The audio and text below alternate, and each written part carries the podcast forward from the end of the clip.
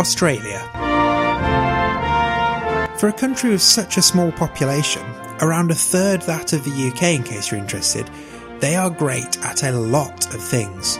Just going off the top of my head, I can think of a lengthy list of things that Australia does well wine, rugby league, But it is Australia who are world champions again. iconic TV soaps, grown men dressed in school uniforms shredding on guitar, and, of course, clear cut definitions of cutlery. That's got a knife. That's a knife. But above all that, perhaps Australia's crowning glory is how well it does when it comes to international education and recruiting international students. In short, they smash it. Um, well, I think Australia is really advanced when it comes to international students. It's probably the most advanced country and has been, when compared to many other countries, has been phenomenally successful and has really led the way and kind of shown the world how to do that. And 20 years ago, it was kind of a bit of a cottage industry, but now it is entirely mainstream. That was Mark Pettit, our tour guide for this trip down under, and someone who will, by the end of this episode, have given you a great overview of why the Australian international education scene is thriving. So, my name's Mark Pettit and I'm the founder of Edified.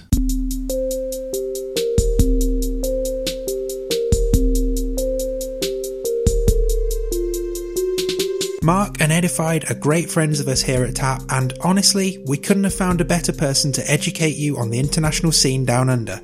In this, the first episode of the second season of our podcast, we're going to learn all about international education in Australia, what higher ed elsewhere in the world can learn from it, and what the future might look like. There's lots of different things that you need to work on to be successful. There is no one thing that makes a difference. It's a game of one percenters. So if there's anything to learn, I think it would be anybody's really seriously interested about international education and what Australia's done, you kind of need to go and see for yourself and see all of the different elements that are working in that long journey from first thinking about it to being an alumni.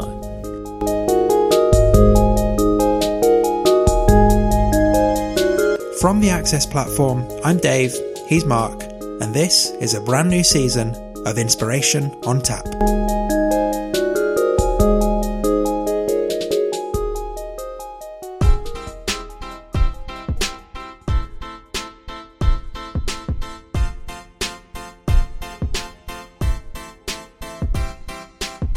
Mark was due to join me in the only bookable meeting room that exists in the office space that Tap calls home. The fact that I had booked it for this conversation well in advance means I had no problem booting out the person who was using the room as their own personal office space with a flagrant disregard for the formal procedures set out to use this space. Rules are rules. And by boot out, I mean stand outside silently and awkwardly staring at them until they notice me, and then continuing to stand outside while they continued their phone call, occasionally looking me right in the eye as if to say, I'm a free spirit, I don't have to book rooms, I just use them. Eventually, they finished their call and made a gesture inviting me into the room that, by rights, should be mine at this point. I shyly leant into the room and their eyes had a look that said, Welcome to my office. How may I help you? Sorry, but I have this room booked, I said in a very British way. All right, they said. An awkward pause filled the air of the bookable room. Before at last they started packing their things up and eventually vacated. Finally, and only 15 minutes later than I'd booked it, the room was mine. As it turns out, Mark was also running slightly later than planned, so I didn't even need to access the room at that point. But then the system would have failed, and who knows what might have happened. Sorry, where was I? Alright, our podcast. I met with Mark about 24 hours after he touched down on British soil. He was squeezing in a flying visit to TAP HQ before heading off to the ICEF conference in Berlin, and I was lucky enough to bagsy some of his time to record this interview. We sat down, Mark, looking chic in a stylish blazer, topped off with a splash of designer stubble and not a hint of jet lag, opposite me, wearing the smartest jumper I own to try and give off that cool startup vibe, and also to hide my t shirt with its drawing of Stephen King reimagined as a member of the Misfits, and doing my best not to succumb to the effects of being a dad to a six month old baby who finds the idea of staying in bed beyond 5am ridiculous. I pushed record and started the interview, as I always do, with a question about my guest's career background. Now, I'll let you into a secret. The main purpose of this question is to warm my guest up, and it's usually a good way to introduce you, the listener, to the guest, even if the juicier questions come later on. I've never previously had an answer to this question that stopped me in my tracks. That is, until I met Mark. I did lots of things. I lived in London for many years. I ran a jazz club here for a while. Was a musician in the Caribbean for a while. I taught English in Russia, so I did all sorts of things. Whoa. Admittedly, anything that followed that was always going to struggle to be as cool, but here it is anyway, along with some details about Mark's company, Edified. When I went to Australia, I'm originally from New Zealand. Um, the very first job I got was working in a university teaching on their international program. And pretty soon I got into the international office. Um, and because I'd done marketing, um, I got into the marketing of Australian universities. And um, I worked for three different universities in Australia, and I ended up as the Director of Marketing and Admissions in the International Office of RMIT University. And RMIT is a huge university, it now has 85,000 students and one of the biggest international programs, I would say, in the world. I think they have about somewhere between 18 and 20,000 international students. So I did that. I call that my public service. And then I left to join the private sector, my private service. Um, and I joined a company which now you would call a startup but we didn't have that term in 2005, so we just called it a new business. Uh, essentially, running services, software enabled services for universities. So I've pretty much spent my entire career either working in universities or working for universities or helping universities to do better. So we're essentially a consulting firm. We have three different types of clients education providers, that's mostly universities, education promoters, those are mostly destination marketing organizations, and service providers to the higher ed sector. So any company that has something to sell to universities. With education providers and promoters, we help them get better results with three things student acquisition, student retention, and student success. And with service providers, we help them with three things, which is client acquisition, client retention, and client success. And we do all of that through the student lens. So we're always thinking about what's going to give a student a successful outcome. So when we're thinking about helping a university get a better result, we're thinking, how do they help the student get a better result? So that's that's where we're a bit different, I think, from other consulting firms. And we always start with the result in mind. So we always start with what's the outcome they want to achieve, and we help them do the consultancy part, and then we assist them with the delivery. And we very often bring third party providers and service providers, and we work in partnership with them, and then we help both parties be successful. And the only way they can be successful together is by helping students be successful. So, in a perfect world, all three parties are successful. To start off, I wanted Mark to give me an overview of Australia's higher education scene, what it's like as a place of study, and what any notable differences there might be to, say, the UK and the US. Um, well, I think Australia is really advanced when it comes to international students. It's probably the most advanced country and has been when compared to many other countries, has been phenomenally successful and has really led the way and kind of shown the world how to do that.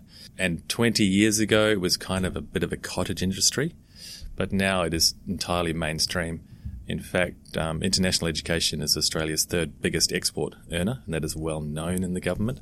Where I come from is the state of Victoria, and it's actually the second biggest income generator for the state. So it is totally on the mainstream agenda. Uh, working in a university, international offices used to be considered just this sort of thing in the corner that you didn't want to know about and now very often that's mainstream part of the conversation and international student revenue could could well be and often is the biggest part of the, the revenue pool. So I think that's a big difference between UK uh, and Australia and US, and US is a um, very different beast. I think the experience might be similar studying in a university in Australia or New Zealand, but I think from what I know, the surrounding support services are more advanced in Australia. It was then time to talk specifically about the international scene. in preparation for our interview, Mark had promised me plenty of stats to share, and, well, I'm pleased to report he did not disappoint. Well, Australia currently, uh, as of today, has around about 770,000 international students, like today. Uh, last year, Australia actually overtook the UK in the number of international students in the country, and Australia has a third of the population, and so it's about 25 million. I think UK is something like 60 million round about that. So on the on the numbers, you could say Australia. If you're having a competition, you would say Australia does three times better than the UK. Uh, the USA a couple of years ago crossed the one million student mark, and huge celebrations like we finally got a million students. But Australia is not even as big as California. So Australia hits way above its weight on any measure when it comes to international student recruitment. And where do Australia's international students come from? Is it because obviously for UK listeners and I guess for US as well, it's quite a wide range of countries. Obviously, they're, they're the same ones tend to come up at the top of the list all the time, but it, it's it tends to be pretty much from anywhere. Yeah. Is the Australian international scene like that, or is it? Or does it tend to be a smaller group of countries that? No, it's really diverse. Probably 150 different countries that students come from, but you know. India and China will always be the biggest. They're just the biggest countries. Billion plus people in both of those countries. So you're always going to expect to have more students from those countries. But it is pretty diverse. Lots of students come from Latin America, many from Europe, from North America, from all over Southeast Asia. And so I think it, you know, it's a really interesting mix of students. Also, it's worth keeping in mind that Australia, particularly in the big cities, is a migrant country, really. And so there's lots of Viet- where I'm very close to where I live. There's a big Vietnamese community, and I think that those local communities have been quite instrumental, incidentally, in making Australia an attractive destination because it's quite common for a student from Vietnam to have a relative in Melbourne. I get the sense there's also a real buy-in for international students, sort of at a state and a, and a territory level, and, and even at a city level. Uh, am I right in, in thinking along those lines?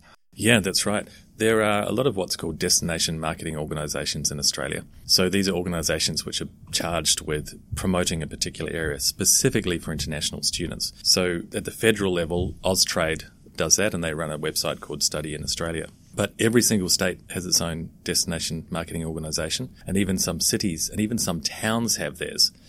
You might not want to put all of this on your tape, but I'll just read through how many there are. So there's Study in Australia, there's Study Perth, Study Adelaide, Study Melbourne, Study New South Wales, Study Tasmania, Study NT, that's Northern Territories, there's Study Queensland. No, he's not done yet. That's not a list. This is a list. In Queensland, there's Study Gold Coast, Study Brisbane, Study Toowoomba, Study Ipswich, Study Cairns, Study Townsville, Study Sunshine Coast, and Study Rockhampton. So those are all organisations that are dedicated to promoting the destination exclusively for education. And some of them have started moving into delivering services for students when they arrive, like support services. Okay. So there's a lot of buy-in. Yeah, that's, at, that's at the state and, and, city level. I guess we sort of we pretty much got a sense of the, the sort of overview of the international scene. Is is there anything else important to to international recruitment in Australia? I don't know from a, a policy or a strategic or a, a regulatory point of view that, that people need to be aware of. International education is tied quite closely to migration. So, firstly, if you want to study in any country in the world, you'll need a visa. So, there's a migration side to getting the visa. And Australia, on and off, has tied student visas closely to permanent residency. And that depends on the political climate. But for many years, there was a fairly direct and articulated link between basically saying if you come and study in Australia, you've got a good chance of becoming a permanent resident. For a time, there was fairly definite pathways. Now there are pathways. They're not quite as clear. They're a little bit more murky. But that is definitely at senior levels of government that's understood as a lever that can be used to increase the number of international students.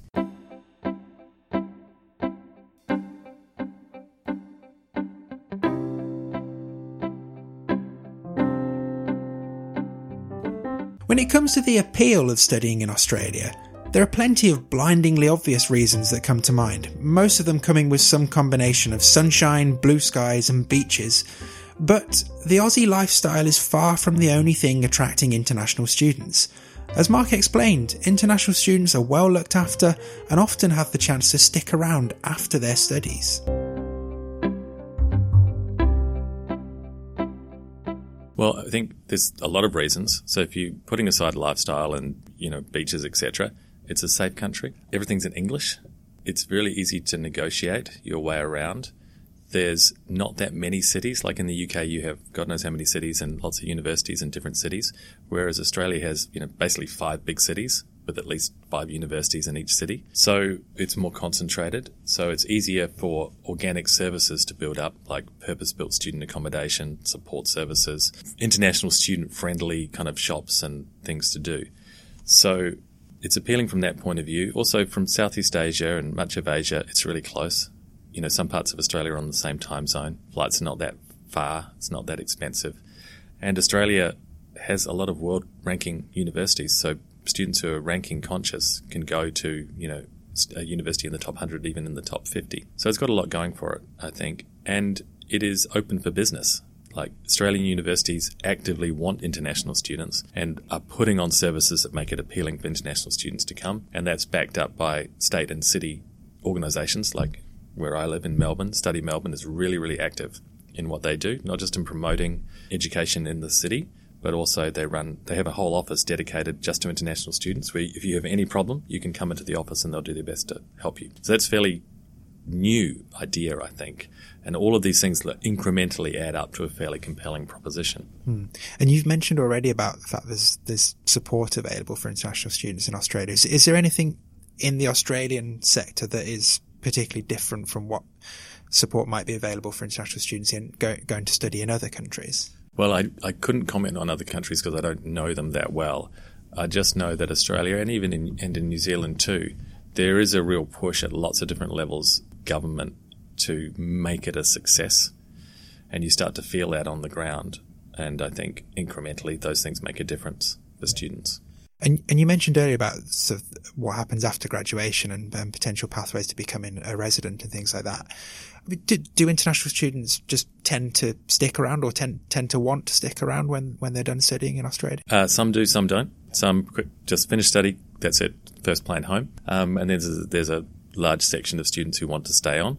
At the moment, if you do a degree in Australia, you're pretty much guaranteed to get a two-year stay visa, which for working rights. Uh, the government's just introduced new regulation if you're in a regional area, which and that definition is varied, and there's lots of lobbying. Like Perth has just managed to get themselves to be nominated as a region, even though they're quite a big city. You get additional incentives, and you can stay for longer afterwards, and you are more likely to have success if you apply for permanent residence. So I think that that possibility is really appealing to some students, but not all. So obviously, one of the reasons got you got you on the podcast is because you are so embedded in, in the Australian scene. I'd be really keen to hear some examples you've got of, of Australian universities that are just doing really great things when it comes to international students. Well, it depends what the what you mean by that. If they're really great at student recruitment or really great at delivering services, I think it's pretty mixed. Uh, some universities are particularly good at one thing, UniSA, that's University of South Australia, they stick in my mind as a really, really strong international office that has got a lot of things right. And there's lots of things to get right. So, you know, everything from the way you present yourself to the world, the way you work with your partners, the way you work with your agents, the way you communicate, all of the documentation, the assistance you give, and the support you give. So it's not easy to do a good job. But they stick in my mind as a university that's had really good management for quite a number of years and have really just incrementally made everything work incrementally better, and they're really, really seeing the results of that now. One area where Australian universities are frequently doing good things is in their use of technology.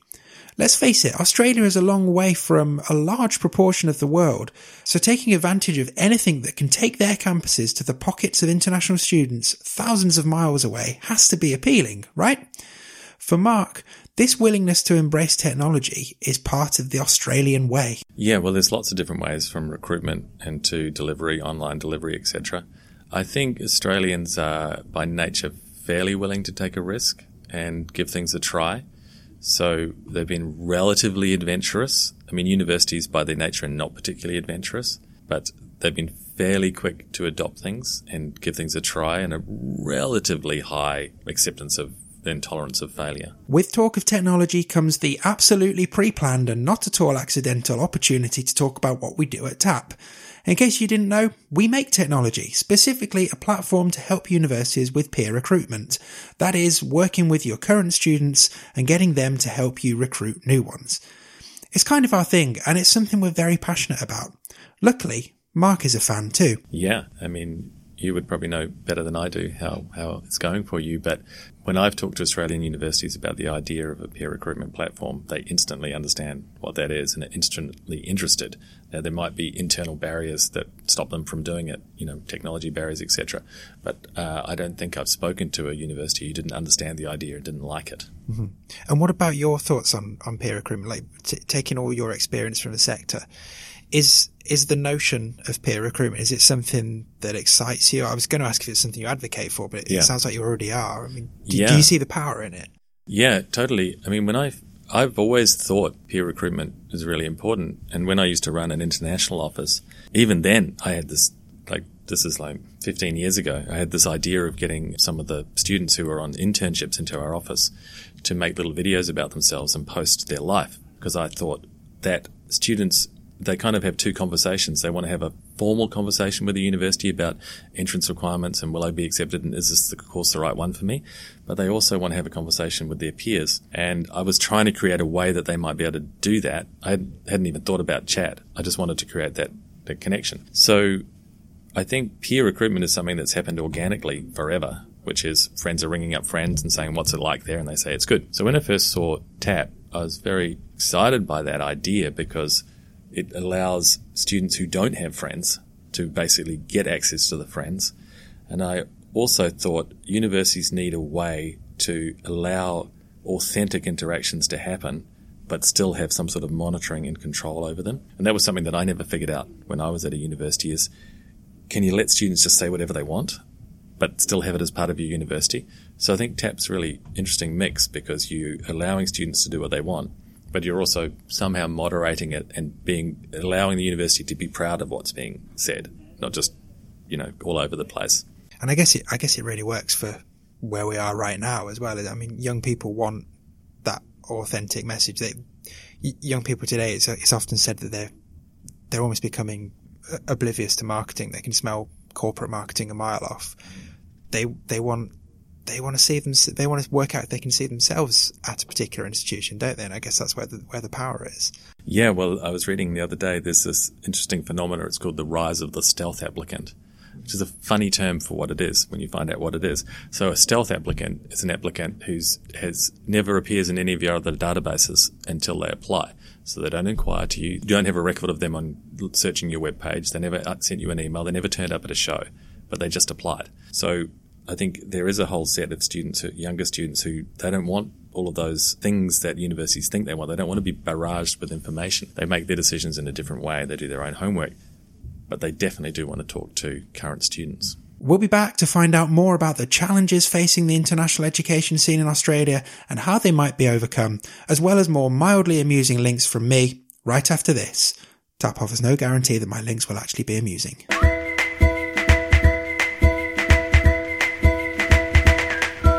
For this ad, I really wanted to give you a sense of what the Access platform can do to you, but it's quite tough to demonstrate an online tool in a podcast, so please allow me some creative freedom.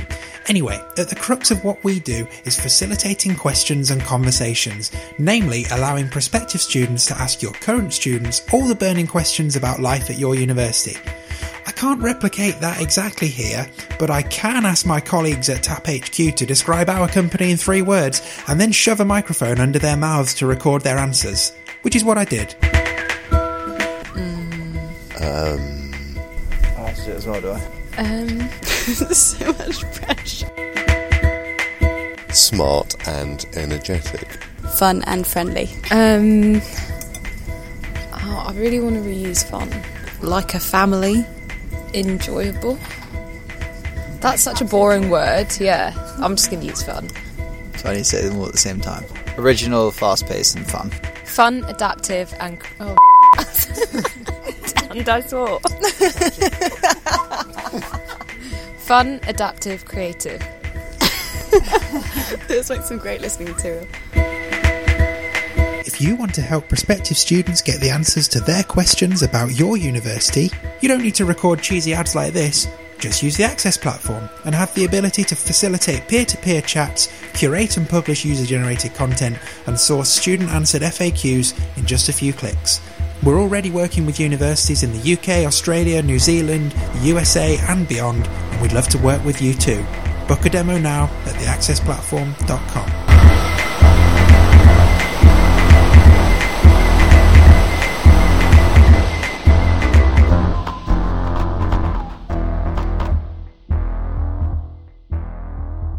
Welcome back.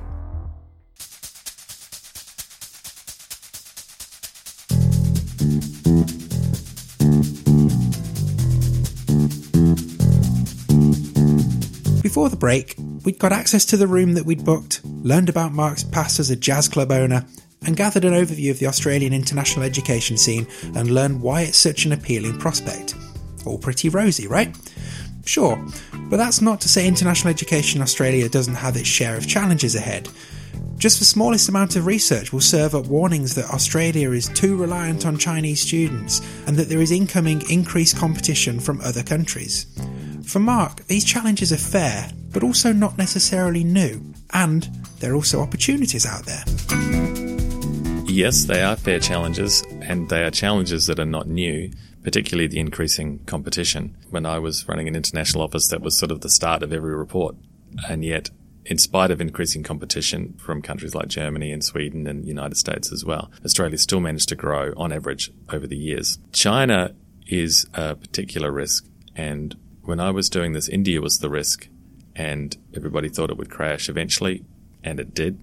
Um, and I think it's only a matter of time that something happens with China. The interesting thing about international education is that you are, as a university, you are kind of stuck.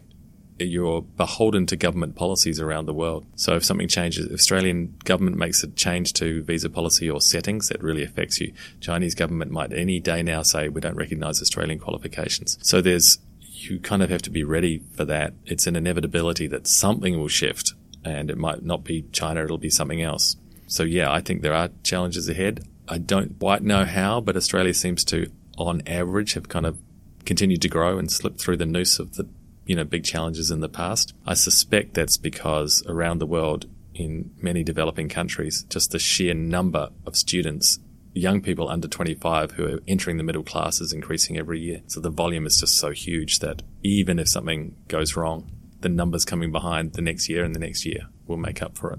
I was I was going to ask like how you thought the sector might respond to those challenges, but it, I get the sense it's almost like it just feels like potentially the Australian way is just to just to have confidence in what they're doing and, and keep going and just reacting accordingly. Yeah, I mean a, another big topic of conversation is you know the Uber of education. What's coming? What, what's the big disruptor? It was going to be MOOCs. MOOCs were going to be the end of universities. They're not. They barely touched anything. There's a lot of support and interest in edtech, and people wondering you know, our university is going to be made irrelevant by some sort of technology play or some sort of ubiquitous service that changes everything? So far, I haven't seen anything that I think would do that, and I keep my eyes open all the time. That's one of the things I do is look out for what you know new technology.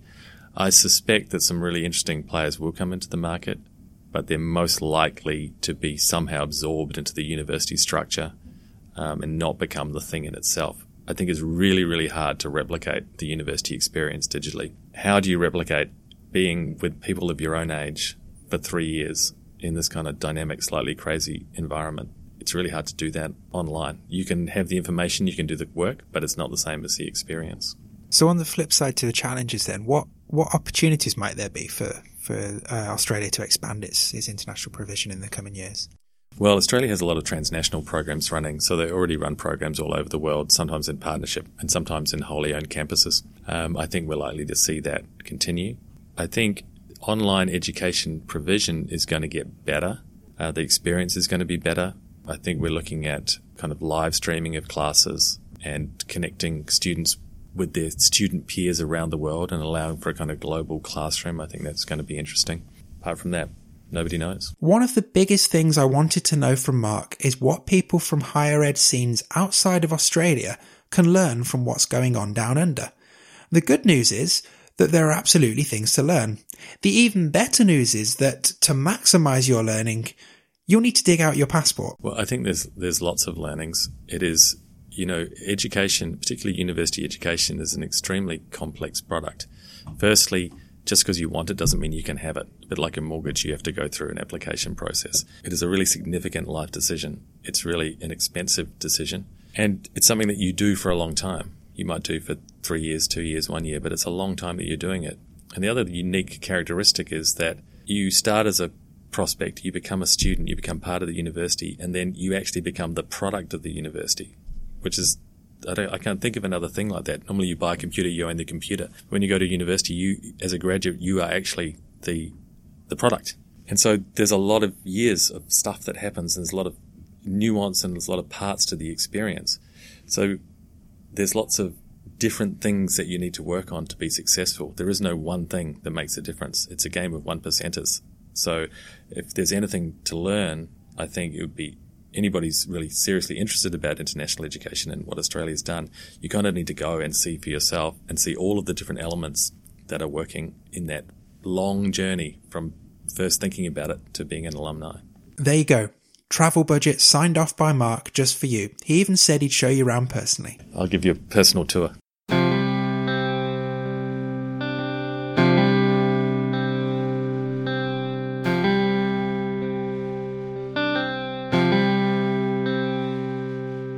So, our time was almost up. Not because of the steady stream of other people from our shared office space hoping to nab the bookable meeting room outside the clearly set system, though. Rules are rules, and the room was still officially mine for at least another 10 minutes.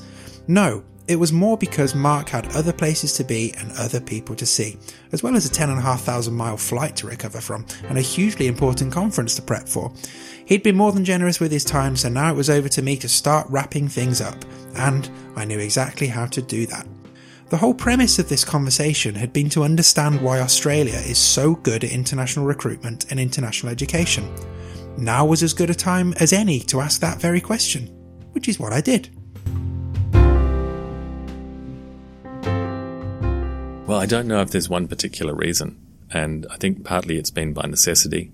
Government in Australia has slowly reduced funding for universities you know, sort of incrementally over a number of years and told universities they need to find alternative sources of revenue and international students are probably the most obvious and the easiest one. So they've kind of been pushed into it. I don't think any university in Australia would have got into this game if there wasn't a financial imperative. I don't think it would have started that way. It might have kind of done it in a soft way for internationalization reasons. I think Australia has been pretty good at getting into partnerships, and so that's been a driver of the success. You know, they've worked really strongly with agents and um, other delivery partners around the world. So the question is why? I honestly don't know why. I couldn't say that there's a defining reason. And finally, then, as another person carrying their laptop looked hopefully at the bookable meeting room, saw us using it, and swiftly changed direction as if they didn't even want to use that room anyway, I had one last question for Mark. I wanted him to stare into his crystal ball and give me his prediction for the future of international education in Australia.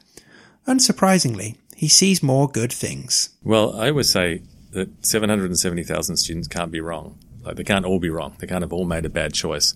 So I think Australia has made itself in many ways attractive to international students, not just the courses, but the surrounding environment and surrounding policy settings and their willingness to work on a commercial basis and work in a certain way and open their doors to international students. So I, I don't see that changing. That is fairly well established, you know, in all levels of government and even into society. There's a relatively good understanding about that. I think Australia is just going to continue to get better at it and particularly better at the student experience side.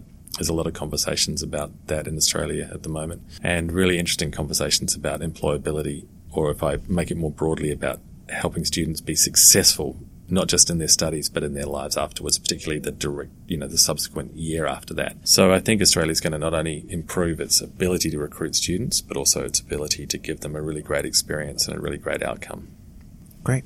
Mark, thank you so much for your time and your expertise. It's been a pleasure having you on the podcast. Thanks for having me. Mark Pettit is a regular speaker at education conferences and is the founder of Edified, a higher education consultancy based in Melbourne, Australia. Find Mark on LinkedIn and learn more about Edified at edified.com.au. With that, I packed up and, in a deliciously ironic twist, left Mark in the bookable room despite him not having booked it. I know, someone was due to be in there in another half hour or so, but by now the rest of the floor had abandoned their casual walks past on the off chance it was free. Mark could use it to catch up on emails before the order demanded by the room booking system was finally restored.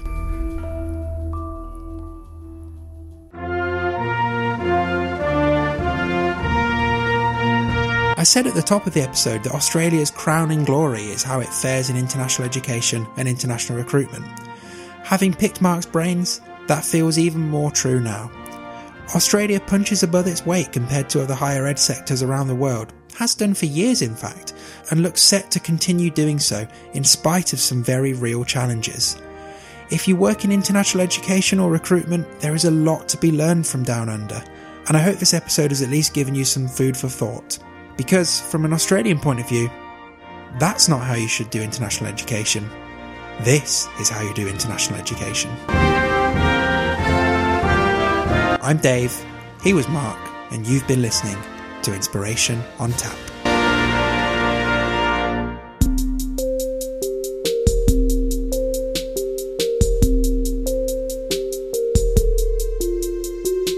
That was Inspiration on Tap, a podcast brought to you by the Access Platform. The Access Platform is a peer recruitment tool that enables universities to connect their student ambassadors with prospective students wherever they are in the world. Find out more about us and book a demo at theaccessplatform.com. This episode was hosted and produced by me, Dave Musson, and my guest was Mark Pettit, founder of the consultancy Edified. Find Mark on LinkedIn and find out more about Edified at edified.com.au. Our theme tune and ad music were written for us by Laptop Philharmonic.